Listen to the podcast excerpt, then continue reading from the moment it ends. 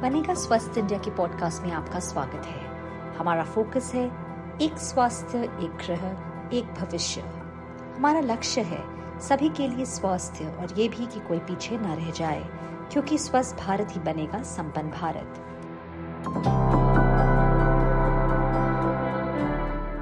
मैं हूँ अंबिका सिंह कामा और आज हम डॉक्टर राकेश मिश्रा से बात करेंगे कि भारत ने अपनी जिनोम सीक्वेंसिंग को कैसे बढ़ाया है। डॉक्टर मिश्रा निदेशक है Tata institute for genetics and society में और council of scientific and industrial research centre for cellular and molecular biology के पूर्व निदेशक भी। हम उनसे ये भी जानेंगे कि जिनोम सीक्वेंसिंग न सिर्फ़ कोविड 19 बल्कि दूसरे रोगों के प्रकोप से लड़ने में किस तरह और कितना अहम होगा। डॉक्टर मिश्रा मैं सबसे पहले आपसे पूछना चाहूँगी अगर हम जिनोम सीक्वेंसिंग की बात करें आ, क्या है जिनोम सीक्वेंसिंग? और वो क्या रोल प्ले करता है अगर हम बात करें पैंडमिक्स के लिए आउटब्रेक्स प्रिवेंशन के लिए? तो जीनोम जितने भी जीव हैं इस दुनिया में उनकी जो जो सीक्रेट होती है जिस आधार पे वो डेवलप होते हैं बिहेव करते हैं वो उनकी जीनोम में लिखा होता है। यही हम अपने पेरेंट्स से इनहेरिट करते हैं और इस तरह से हम एक दूसरे से यूनिक या सिमिलर लगते हैं। इसी तरह से हर जीव का एक जीनोम होता है। जो उसके जीवन का आधार होता है और जीनोम के ही आधार पे इवोल्यूशन होता है। जीनोम में जो चेंजेस होते हैं, उसके आधार से प्रोजिनी में वो चेंजेस जाते हैं। वो इवोल्यूशन का भी सबस्ट्रेट है इवोल्यूशन का मटेरियल है। तो इस तरह से वायरस का भी अपना जीनोम होता है। इसके इसके जीनोम जो है वो आरएनए के फॉर्म में होता है, जबकि ज़्यादातर जीवों में जीनोम जो होता है वो डीएनए के फॉर्म में होता है। दोनों एक दूसरे से काफ़ी मिलते जुलते हैं। तो इस वायरस का जीनोम जो है वो करीब तीस हज़ार न्यूक्लियोटाइड हम जिनको बोलते हैं उनसे मिल के बना होता है मतलब तीस हज़ार अक्षर इसमें होते हैं। और जीनोम सीक्वेंसिंग का मतलब हुआ कि उन तीस हज़ार अक्षरों को एकदम एग्जैक्टली किस क्रम में वो आते हैं उनको आ, आ, उनको मालूम करना मशीन और टेक्नोलॉजी के द्वारा। तो जैसे अब वायरस जब जब इसका प्रजनन होता है हमारी कोशिकाओं में तो एग्जैक्टली exactly वैसा ही वायरस नहीं बनता उसमें एक आध दो परिवर्तन भी आ जाते हैं जिनको हम म्यूटेशन बोलते हैं। तो अक्सर वो म्यूटेशन वायरस के लिए भी उपयोगी नहीं होता तो वो धीरे धीरे खत्म हो जाते हैं। लेकिन कुछ म्यूटेशन जो वायरस को एडवांटेज देते हैं, जिससे कि वायरस और ज़्यादा इन्फेक्शस हो जाए या और तेज़ी से बढ़ने लगे या हमारे इम्यून सिस्टम का जो प्रोटेक्शन है उसको अवॉइड कर ले तो ऐसे जो वेरिएंट होते हैं जो म्यूटेंट होते हैं वो फैलने लगते हैं, ज़्यादा मात्रा में पाए जाएँगे। तो इसी तरह से वायरस परिवर्तन लाता रहता है अपने जीव जीनोम में और नए नए जिसको हम वेरिएंट बोलते हैं उनके फॉर्म में आता रहता है। तो इसका मतलब ये हुआ कि अगर हम वायरस के जो चेंजेस हैं उनको फॉलो कर रहे हैं और उनसे देख रहे हैं कि अचानक से कहीं केस बढ़ने लगा तो ये नया वेरिएंट आ गया या लोगों ने कुछ आ, आ, आ, अपना अनुशासन तोड़ा है और भीड़ में इकट्ठे हुए हैं साथ में पार्टी किया है तो वो पता चल जाएगा कि वही वाला वेरिएंट था या नया वेरिएंट आया है। तो इसी तरह से अगर जैसे हॉस्पिटल में कोई आदमी आया ज़्यादा बीमार है तो हम्म। ये नया वेरिएंट है जो ज़्यादा बीमारी फैला रहा है या उस आदमी के अंदर कुछ कोमार्बिडिटी या कुछ और बात थी। तो हम जीनोम सीक्वेंस करके ये पता कर सकते हैं कि कोई और खतरनाक इसका वेरिएंट आ गया या उस व्यक्ति के अंदर कोई कमज़ोरी थी। और इसके अलावा हम वेरिएंट से ये भी समझ सकते हैं कि किस रास्ते से वायरस फैल रहा है कहाँ से आ रहा है इसका क्या रिलेशन है? तो ये सब चीज़ और दो बहुत इंपॉर्टेंट चीज़ है जीनोम से हम वायरस के लिए नए ड्रग की प्लान कर सकते हैं और वैक्सीन बनाने में वो बहुत ही उपयोगी वो बहुत ही उसके बगैर में मुश्किल होता है। तो जितनी वैक्सीन आप जो एम वैक्सीन देख रहे हैं वो जीनोम के आधार पर बनी है। Genome plays a very crucial role मतलब बहुत इंपॉर्टेंट रोल है। डॉक्टर मिश्रा, अगर मैं आपसे पूछूँ, अगर हम हमारे देश की बात करें, हमारे केपेबिलिटीज की बात करें जिनोम सीक्वेंसिंग को लेकर कंपेयर टू अदर कंट्रीज़ हम कहाँ स्टैंड करते हैं? किस तरह का इंफ्रास्ट्रक्चर हमारे पास है जिनोम सीक्वेंसिंग के लिए? क्या सफिशिएंट है? हमारे पास इस वायरस के जीनोम सीक्वेंसिंग के लिए काफ़ी सुविधा है ज़रूरत से ज़्यादा एक्चुअली हमारी जो जीनोमिक फैसिलिटीज़ हैं बहुत सारे दस बारह लैब्स में जो पूरे देश के अंदर काफ़ी एडवांस लेवल वर्ल्ड स्टैंडर्ड के हैं। लेकिन ओवरऑल कैपेसिटी टोटल अगर आप सोचिए तो डेवलपिंग कंट्रीज़ के कंपेरिजन में हम बहुत आगे हैं। लेकिन और भी कंट्री जैसे यूके वगैरह उनके जीनोम कैपेसिटी काफ़ी ज़्यादा है हमसे। लेकिन जहाँ तक इस वायरस को सीक्वेंस के जीनोम सीक्वेंसिंग का सवाल है। इसके लिए हमारे पास कैपेसिटी बहुत पर्याप्त मात्रा में इसके लिए वो चिंता की बात नहीं है। सिर्फ़ ये होता है कि ये थोड़ा महँगा पड़ता है एक सीक्वेंसिंग तीन चार हज़ार की हो सकती है हम्म। क्योंकि सारा जो हम उसका जो केमिकल जो कंज्यूमेबल होता है मशीन में डालने के लिए सीक्वेंसिंग करते समय वो सब इंपोर्ट करना पड़ता है और वो ज़्यादा पैसे उसमें लगते हैं। तो वो एक उसका इंडिजिनाइजेशन उस पर आत्मनिर्भरता जो है वो ज़रूरी है। जो सरकार भी बहुत कोशिश कर रही है उसके बारे में अगर हम आत्मनिर्भर हो जाएँ जीनोम सीक्वेंसिंग के बारे में तो ये बहुत बहुत ही उपयोगी चीज़ होगी फ्यूचर में क्योंकि जीनोम सिर्फ़ इसी इन्फेक्शियस डिज़ीज़ के लिए नहीं वो बहुत सारी पहलुओं पे काम आता है। हमारी बायोलॉजी को समझने नए तरह के ड्रग के बारे में बहुत सारे उपयोग हैं जीनोम मैं वही सवाल आपसे पूछना चाह रही थी डॉक्टर मिश्रा। जिनोम सीक्वेंसिंग का आपने अभी बताया, जैसे इस कोविड पैंडेमिक के दौरान कितनी इसकी इंपॉर्टेंस है। लेकिन हम कोविड के पहले मतलब इस पैंडेमिक के पहले भारत किन चीज़ों के लिए जिनोम सीक्वेंसिंग यूज़ कर रहा था? और खासकर पॉलिसी डिसीजंस में इसका क्या योगदान रहा है? तो इसके पहले जीनोम सीक्वेंसिंग ज़्यादातर हमारे पॉपुलेशन के जीनोम एनालिसिस के लिए इस्तेमाल हो रही थी कि हम, हमारे यहाँ पाँच हज़ार एथनिक ग्रुप्स हैं। तो उनके अंदर जीनोम लेवल पे क्या डिफरेंसेस है? कोई कभी कभी जो रेयर जेनेटिक डिजीजेज होती हैं किसी किसी एरिया में काफ़ी ज़्यादा हैं तो उसका कारण जेनेटिक ही होता है, उसको, और जीनोम से उसका एसोसिएशन होता है। तो किस पॉपुलेशन में किस तरह की डिज़ीज़ होती है? और खास करके शुरू में अफ्रीका से सत्तर हज़ार साल पहले पहला माइग्रेशन हुआ था, जो कि गुजरात और केरला के कोस्ट से होते हुए फिर अंडमान गया, जो अंडमानीज लोग आज हैं। वो अफ्रीका से आए हैं भारत से होते हुए हो गए हैं जबकि पहले अलग तरह से लोग सोच रहे थे कि इंडोनेशिया वगैरह की तरफ़ से आए हुए तो इस तरह से हमारे जीनोम सीक्वेंसिंग से बहुत ज़्यादा हमको हमारी खुद की जो जनसंख्या है जो पॉपुलेशन को समझने में मदद मिली है कि हम एक दूसरे से कैसे मिल सिमिलर भी हैं और अलग भी हैं। जैसे एंशियंट साउथ इंडियन पॉपुलेशन थी जो कि जैसे मैंने बताया सत्तर अस्सी हज़ार साल पहले आए थे लोग। उसके बाद नॉर्थ इंडियन एंशियंट पॉपुलेशन थी, करीब चालीस पचास हज़ार साल पहले आई थी। और जो आज की जो पॉपुलेशन है, वो इन दोनों पॉपुलेशन का एक तरह का एडमिक्सचर है। बाद में हमारे यहाँ जाति प्रथा ये सब आ गई और हम आइसोलेट होके छोटे छोटे सब पॉपुलेशन में डिवाइड हो गए। तो ये सब चीज़ें हमको जीनोम के माध्यम से पता चलते हैं कि हम किससे कितने रिलेटेड हैं। और जीनोम से ही हम पर्सनलाइज और प्रिसीजन मेडिसिन की जो बात आप सुनते होंगे, बहुत ही ज़रूरी है। वो पता चलती है कि किस तरह का जीनोमिक स्ट्रक्चर कौन से ड्रग के लिए उपयुक्त है और कौन सा ड्रग काम नहीं करेगा। वो चीज़ें बड़े पैमाने पे चल रही हैं और उसका आगे आने वाले सालों में हमको इसका फ़ायदा मिलेगा। इसके अलावा हम प्लांट्स और एनिमल्स के और माइक्रोबायोम की जीनोम सीक्वेंसिंग करते थे इस पैंडेमिक के पहले बहुत सारी लैब्स में। डॉक्टर मिश्रा अगर मैं आपसे पूछूँ कि आपके आपका क्या मतलब आपके हिसाब से जो हमारे देश में जो लोग टेस्ट किए जा रहे हैं कोविड के लिए कितना परसेंटेज भेजा जा रहा है जिनोम सीक्वेंसिंग के लिए? क्या ये सफिशिएंट है जो हम जितनी टेस्टिंग जिनोम टेस्टिंग करा रहे हैं? सफिशिएंट uh, होने का एक मापदंड ये हो हो सकता है कि आपको टाइम से पता ना चले कि नया वेरिएंट आया और काफ़ी जगह फैल जाए तब हमको पता चले कि नया वेरिएंट आया है। ऐसा नहीं हुआ है क्योंकि डेल्टा वेव जब चली तो हमको शुरू में जो सेकेंड वेव थी पता चल गया था कि नया वेरिएंट बन रहा है महाराष्ट्र से वहाँ से निकल के फिर और जगह फैला। शुरू में दिल्ली एयरपोर्ट के थ्रू अल्फ़ा वेरिएंट भी आया था यूके से उसका हमको पता था कि वो दिल्ली पंजाब और उस जगह पे फैल रहा है। जबकि साउथ में ज़्यादातर डेल्टा वेरिएंट था क्योंकि अल्फ़ा नहीं आ पाया था हमने उसको एयरपोर्ट पे अच्छी तरह से प्रिकॉशन के द्वारा उसको रोका हुआ था। तो और जैसे नया ओमिक्रॉन भी जब आया बेंगलोर में पहले डिटेक्ट हुआ फिर और जगहों पे धीरे धीरे डिटेक्ट हुआ मतलब कि समय पे हमको इन सब का पता चलता रहा है और कभी ऐसा नहीं हुआ है कि हमको पता ही नहीं चला हो और वेरिएंट फैल गया हो। हम्म। इसका मतलब हुआ कि हमने जीनोम सीक्वेंसिंग उचित मात्रा में किया है। लेकिन सावधानी की बात यह होती है कि जब केसेस कम हो जाते हैं तो लोग थोड़ा ढीले पड़ जाते हैं।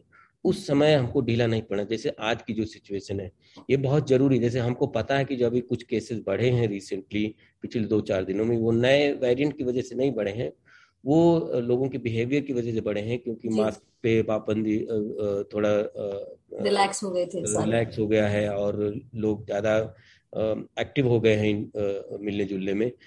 तो हम अगर उस पर थोड़ा ध्यान दें तो आ, मतलब कि इसको कम करने के लिए हमको अपने बिहेवियर को रोकना है। हमको आ, और कोई ज़्यादा वेरिएंट के लिए परेशान होने की ज़रूरत नहीं है।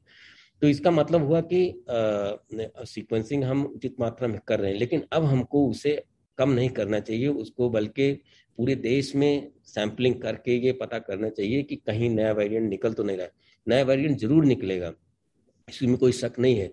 लेकिन वो कहाँ निकलेगा कब निकलेगा ये आप जितने सतर्क हैं उतनी जल्दी और, और डैमेज के पहले स्केलिंग ऑफ़ जिनोम सीक्वेंसिंग क्या वो ज़रूरी है डॉक्टर मिश्रा? स्केलिंग ज़रूरी है। हमको जैसे अब अब अगर एक हज़ार केस रोज बन रहे हैं तो उसको तो हम दस परसेंट भी सीक्वेंस कर सकते हैं क्योंकि तो नंबर तो बहुत कम है। जबकि अगर पीक चल रही है तो हम एक परसेंट भी कर लें तो बहुत ज़्यादा है। तो वो एक हमको एडजस्ट करना चाहिए क्योंकि कैपेसिटी हमारे पास काफ़ी ज़्यादा है। सबसे इंपॉर्टेंट चीज़ है कि हम क्या सीक्वेंस कर रहे हैं। अगर एक ही शहर से हम हज़ारों सीक्वेंस रोज कर रहे हैं उसका कोई मतलब नहीं हुआ। हमको सैम्पलिंग जो है उसकी एक स्टडी अच्छी होनी चाहिए कि हर डिस्ट्रिक्ट से हर ताल्लुक से सीक्वेंसेस सैंपल्स आए सीक्वेंसिंग के लिए हफ़्ते में एक बार कम से कम। और हॉस्पिटल्स में जो केसेस आ रहे हैं इक्का दुक्का उनकी ज़रूर सीक्वेंसिंग हो तो ये पता चले कि उ, उस व्यक्ति के अंदर कुछ कमज़ोरी है या नया वेरिएंट है। इस तरह से जो री इन्फेक्शन या वैक्सीन ब्रेक थ्रू केसेज आ रहे हैं उनको हमको सीक्वेंस करना है कि ये नया वायरस वेरिएंट ऐसा तो नहीं बन गया जो वैक्सीन को नहीं मान रहा है। तो इस तरह से हमको एक स्ट्रेटजी बना के सीक्वेंसिंग की सैम्पलिंग बहुत ही इंपॉर्टेंट होती है और उसको फिर इम्प्लीमेंट करना। नंबर ठीक है नंबर अगर बहुत ज़्यादा हम्म। आपने नंबर खाना पूरी के लिए बहुत ज़्यादा सीक्वेंसिंग कर भी लिया दो चार शहर से तो उसका बाकी देश तो नहीं कवर हो पाया। तो स्ट्रेटजी जो है बहुत इंपॉर्टेंट है। स्ट्रेटजी और इम्प्लीमेंटेशन आई थिंक ये दो आपने अहम चीज़ें कही। Just going back doctor Mishra अगर हम इस पैंडेमिक पे जाएँ पहले भी हाल पैंडेमिक्स हुए हैं कोरोना वायरस जैसे सार्स हुआ था 2002 में 2012 में मर्ज हुआ था।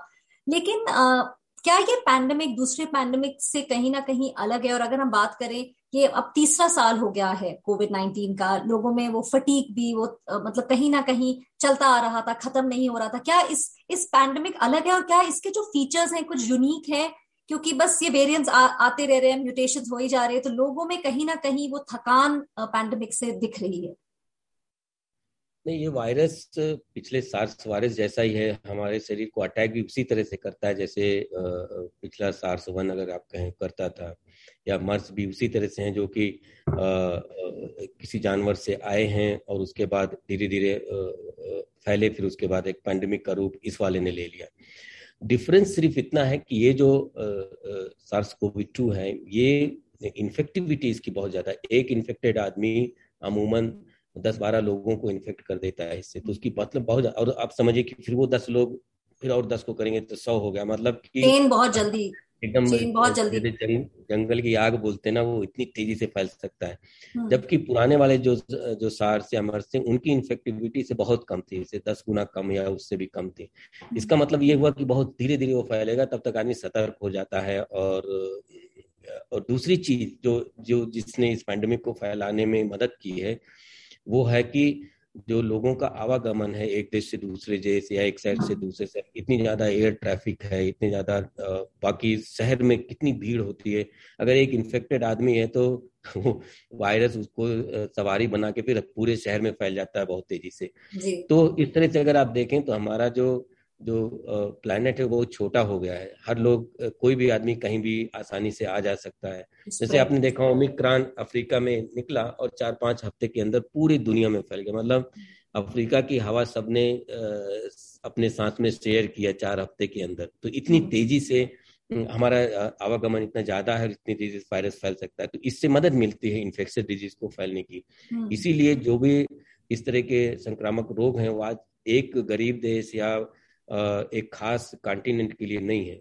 ये पूरी दुनिया के लिए कोई भी चीज़ जो है वो हर जगह फैल जाएगी और ये देखने में भी आया है कि बड़ी से बड़ी इकोनॉमिक ताकतें उनको बहुत ही ज़्यादा परेशानी का सामना करना पड़ा। मतलब सबसे ताकतवर देश अगर माने आप अमेरिका सबसे ज़्यादा लोगों की डेथ वहीं पे हुई जबकि और भी लोग सब जगह इसीलिए इसे लाइटली नहीं लेना चाहिए कहीं ना कहीं अभी भी तभी कह रहे हैं प्रोटोकॉल को फॉलो करिए। इन्वायरमेंट से बहुत बड़ा ताल्लुक है आई थिंक हम सबको समझना चाहिए कि environment plays a very important role doctor Mishra इस पैंडमिक से हम, हमारी क्या सीख होनी चाहिए, हमें क्या सीखना चाहिए? इस पैंडेमिक से जैसे आपने अभी कहा एनवायरनमेंट के बारे में पैंडेमिक ये जो वायरस है SARS MERS SARS COVID two ये सभी जंगली जानवर से या जंगल के परिवेश से आए हुए इसका मतलब कि हमने वहाँ पे जाके इंटरफेरेंस किया है उन उनको जानवरों को या तो पकड़ा है या उनको लेके आए हैं हम्म। बाज़ार में दुकानों में। तो इसका और हमने जंगल अगर हम जंगल को काटेंगे और उनको डिस्टर्ब करेंगे तो वहाँ से जानवर फिर कहाँ जाएँगे? फिर वो जहाँ पे आदमी है वहाँ पे आ जाएगा। जानवर आपके पास आना नहीं चाहता लेकिन जब आप उसके लिए जगह नहीं बचेगी तो फिर वो उसके पास कोई चारा नहीं रहता है। इसलिए हम खुद अपने पैरों पे कुल्हाड़ी मार रहे हैं जब भी हम किसी पेड़ के ऊपर कुल्हाड़ी मार रहे हैं। तो ये हमें बहुत ज़रूरी समझना है बात को कि ये जो हमारा प्लानट है सिर्फ़ मानव जाति के लिए नहीं है, बल्कि सारे जीवों के लिए और हम डिपेंडेंट हैं उनके ऊपर। अगर हम उनसे ज़्यादा लापरवाही से व्यवहार करेंगे तो हमारे लिए भी घातक होगी, हमारे सर्वाइवल के लिए मुश्किल हो जाएगा। तो ये हमको बहुत अच्छी तरह से समझ लेना चाहिए। दूसरी चीज़ ये कि आज भी हम अपने आप को एक सिविलाइज्ड वर्ल्ड मानते हैं सभ्य समाज मानते हैं। लेकिन आज भी कुछ देशों में वैक्सीन तीन डोज चार डोज सबको मिली है वैक्सीन वेस्ट की जा रही है। और कई सारे देश ऐसे हैं अफ्रीका में अस्सी परसेंट लोगों को एक भी वैक्सीन नहीं मिली है। तो ये बहुत ही दुख की बात है कि इतना ज़्यादा डिस्क्रिमिनेशन हमको कुछ चीज़ों पे देश या, इवन स्टेट की बाउंड्रीज के ऊपर उठना चाहिए क्योंकि इन्फेक्शन डिज़ीज़ जैसे हमको मालूम है कि सबको फैलेगी। अगर अफ्रीका में वर्नेबिलिटी है तो वो एक दिन यूरोप में, अमेरिका में, इंडिया में कहीं भी आ सकती है।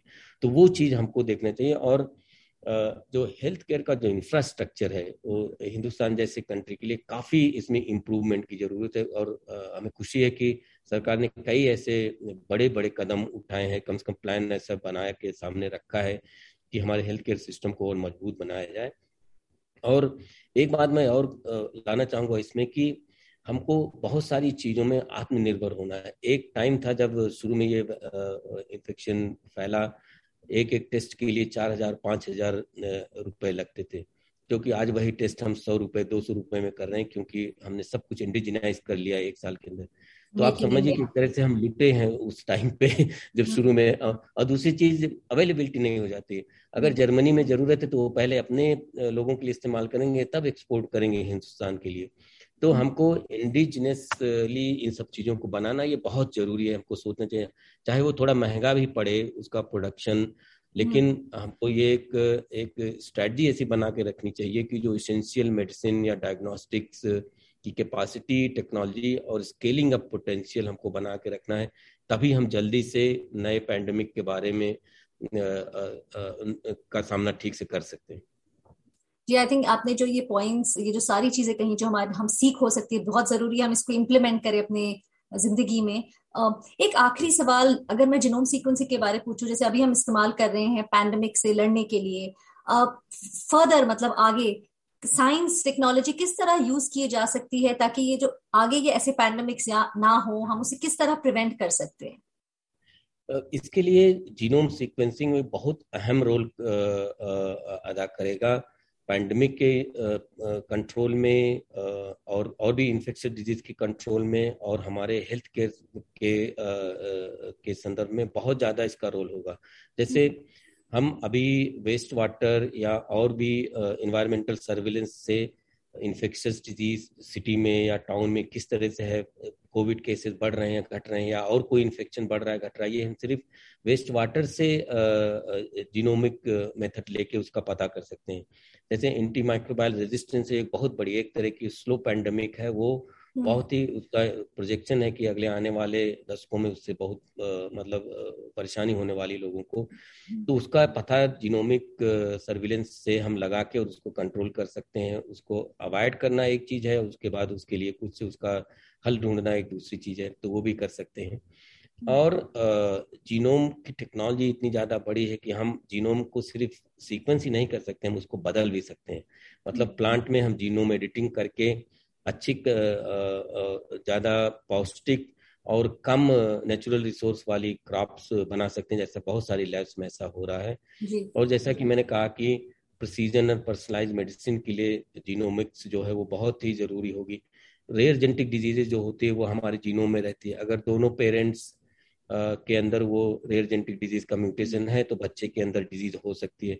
तो प्रायर जेनेटिक काउंसलिंग ये सब चीज़ें बहुत ही इंपॉर्टेंट होने वाली। मतलब जीनोम जो है आपके जीवन में बहुत ही बड़ा रोल पैदा मतलब अदा करता आ रहा था हमारे अनजाने में लेकिन हम उसको अपने इस्तेमाल के लिए भी इस्ते, आ, आ, आ, अपने इस्तेमाल में लाएँगे। टेक्नोलॉजी और अफोर्डेबिलिटी ऐसी हो गई। अभी पूरा जीनोम ह्यूमंस का बीस पच्चीस हज़ार में किया जा सकता है। पहले इसमें कई लाख लगते थे। और पहले ये इतना हम इसकी बात नहीं करते थे डॉक्टर मिश्रा। पहले पता था जिनोम है लेकिन आई थिंक अब हर पर्सन समझता है इसकी अहमियत समझता है एंड हम मतलब पैंडेमिक में ऑब्वियसली इतना इंपॉर्टेंट प्ले रोल किया और आगे भी आई एम श्योर जैसे आपने कहा कि करता रहेगा। पैंडेमिक से हमको एक कई फ़ायदे हुए हैं। हम बहुत एफिशिएंटली काम कर सकते हैं हर हमें ऐसा हर चीज़ के लिए ट्रेवल करने की ज़रूरत नहीं है। हम्म। और यो ये जो आपने कहा कि साइंस में बायोलॉजिकल साइंस में रुचि बढ़ी है लोगों की क्यूरियासिटी बढ़ी है लोगों को, ये लगा है कि इससे हमारे लाइफ में परिवर्तन आ सकता है हमारे सेफ्टी के लिए ज़रूरी है। और लोगों को ये भी समझना चाहिए कि हमारे फ्यूचर और हेल्थ के लिए भी ज़रूरी है। तो हमको इंडिया को एक्चुअली काफ़ी ज़्यादा इन्वेस्ट करना है साइंस और टेक्नोलॉजी में, क्योंकि अगर हम डेवलप्ड देश बनना चाहते हैं असली में तो हम साइंस में पहले लीडर बनना होगा हमको हम खरीद खरीद के इंपोर्ट करके डेवलप नहीं बन पाएँगे क्योंकि हमारे पास उस तरह की रिसोर्स नहीं कि हम पेट्रोल बेच के और वो चीज़ें खरीदते रहें और वो तो इसलिए हमको अपनी साइंस और टेक्नोलॉजी को ज़्यादा अहमियत देनी है। तो मुझे खुशी होती है कि अब सभी लोगों को ये पता है क्योंकि जनता को पहले ये मालूम होना चाहिए उसके बाद पॉलिसी मेकर भी उस पर फॉलो करेंगे। इसी के साथ ही बनेगा स्वस्थ इंडिया का ये पॉडकास्ट यहाँ पर खत्म होता है। अगर आपके पास कोई कमेंट, क्वेरी या सुझाव हैं इस टॉपिक पर या फिर कोई ऐसा विषय जो आप चाहते हैं कि हम आने वाले हफ्तों में कवर करें तो आप हमें लिख सकते हैं। हमें मेल कीजिए B S I podcast at the rate N D T V dot com पर। बी एस आई यानी बनेगा स्वस्थ इंडिया। आप हमारे सोशल मीडिया हैंडल्स पर भी हमारे साथ बातचीत कर सकते हैं। सेम नाम बनेगा स्वस्थ इंडिया। फेसबुक ट्विटर और इंस्टाग्राम पर भी हम मौजूद हैं। मेरा नाम है अंबिका सिंह कामा। मेरी तरफ़ से good bye stay healthy and stay safe